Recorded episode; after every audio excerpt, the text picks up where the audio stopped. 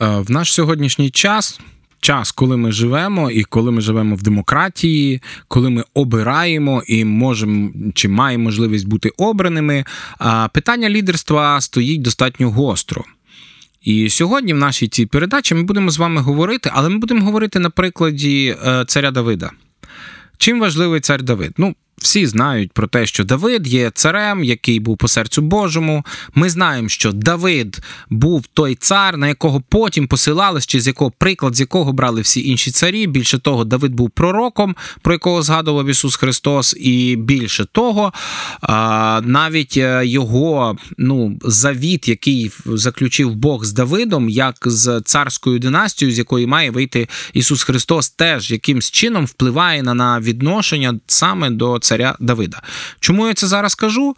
Тому що певною мірою є ідеалізація е, персони Давида, ну скажімо, серед християн і серед простих людей була так само. Хоча з іншого боку, ми пам'ятаємо про одну просту річ, що сам Давид неодноразово говорив, що я прийшов з достатньо простої е, родини. Ну, достатньо багатої, ніхто нічого не каже, але достатньо простої. Притом він був самий останній син. Ми розуміємо, десь там якого завжди всі посилали але навіть ніхто не звертав уваги на нього як на майбутнього якогось чи спадкоємця, чи ще когось, тому що в нього були старші брати, набагато поважніші, сильніші, які воювали в армії, і які ну, мали були за зростом більші і сильніші. Чому я це все кажу? Тому що серед християн є така тенденція е, ідеалізувати якихось лідерів. Знову ж, це не випливає з точки зору зараз, грубо говорячи, якоїсь чисто там політичної платформи, чи моїх вподобань, чи ще щось. Це випливає із нашої здатності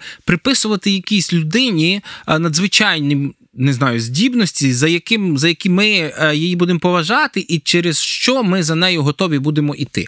І ось далі воно розповсюджується на будь-яких людей: на пастора, не знаю, там на директора фірми, на будь-що. Немає значення на кого, на президента, на на яких, або, скажімо, на тих людей, які е, можуть вирішувати е, наше життя. Чому я це кажу? Тому що насправді дуже цікаво, що цар Давид справді був ну, справді таким достатньо великим зразком, зразком того, як треба хотіти, чи як треба пробувати політичному лідеру іти за Богом.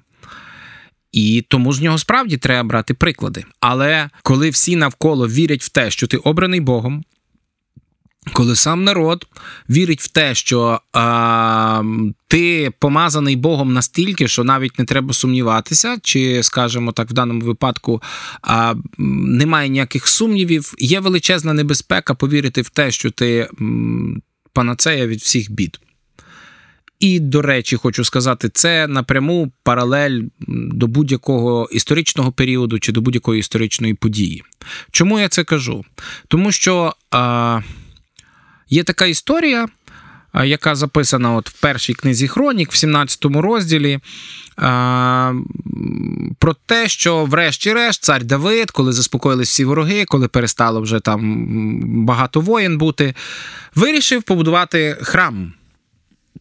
Богоугодна справа, хороша справа. Він віруюча людина, він хоче побудувати храм, благородні наміри. І ось він закликає пророка і бере пророка Натана і каже: Натане, Натане, е, я хочу побудувати храм. І ось далі дуже цікава, дуже цікава реакція пророка. Пророка, людини, яка має е, стосунки з Богом, і яка, по суті, була при Давидові, як той, хто передавав йому волю Божу. І Натан йому каже: ну, зроби все, що на серці твоєму, бо Бог з тобою.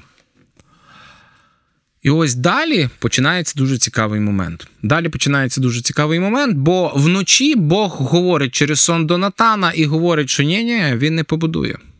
Як так не побудує? Не побудує, побудує його син. Він недостойний.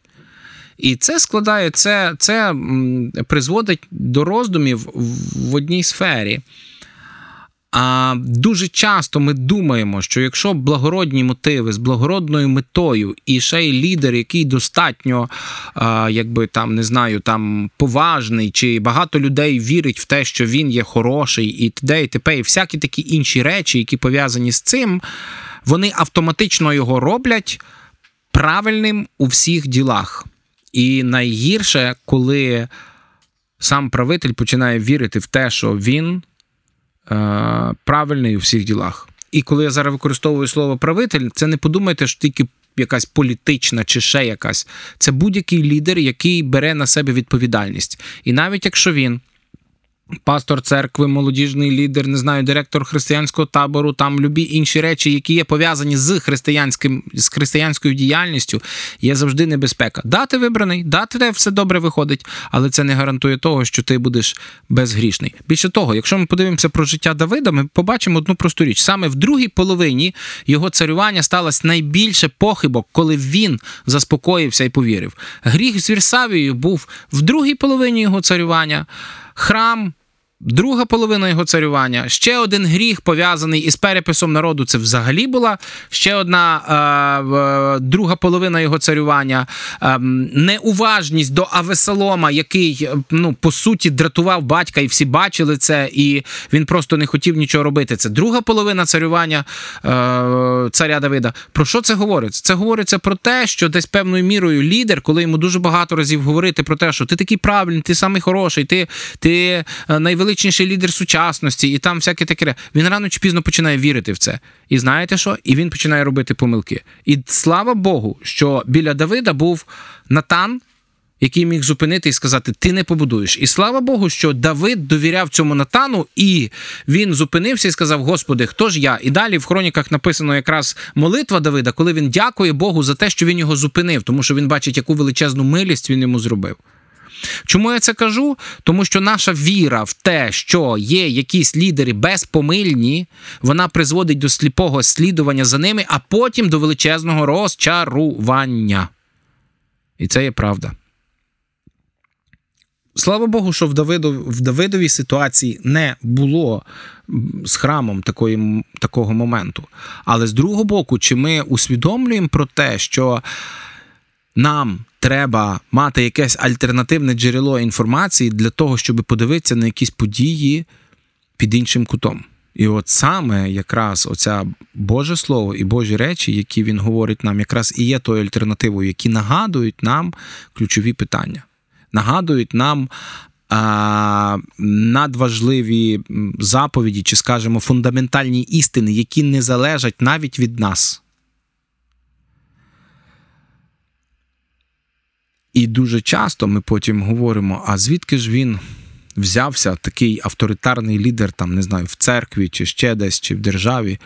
Він взявся, вибачте, нашими зусиллями коли ми ідеалізували його зусилля, коли ми хотіли піднести людину і таким чином допомогти. А ми ще живемо в такому суспільстві, панове, коли знаєте, критика сприймається як вороже відношення, не як участь в твоєму житті, щоб зробити тебе кращим, а саме вороже відношення. І тому дуже часто в нас критику неадекватно сприймають. І це якраз проблема сучасного християнства на наших теренах. Тож просто Бажаю вам не ідеалізувати людей. Бажаю не не закривати очі на їхні недоліки, тому що якщо ми не будемо розказувати їм про їхні недоліки, або не або не будемо розказувати про них в світлі Слова Божого, рано чи пізно ми підштовхнемо людину до помилки або до гріха, або до проступку, який потім буде впадати на нас е, своїми наслідками. Якщо ми цього не хочемо зробити, то нам треба займати активну позицію. З другого боку, якщо ми не хочемо, щоб в нашій державі так само було, нам так само треба займати активну позицію. Ми можемо когось вподобати, когось не вподобати, але. Першим чином мають виступати Божі слова і Божі заповіді. Дякую за увагу. З вами був Олег Блощук. Це була передача Перцевий пластир. Благословінь вам і до наступних ефірів.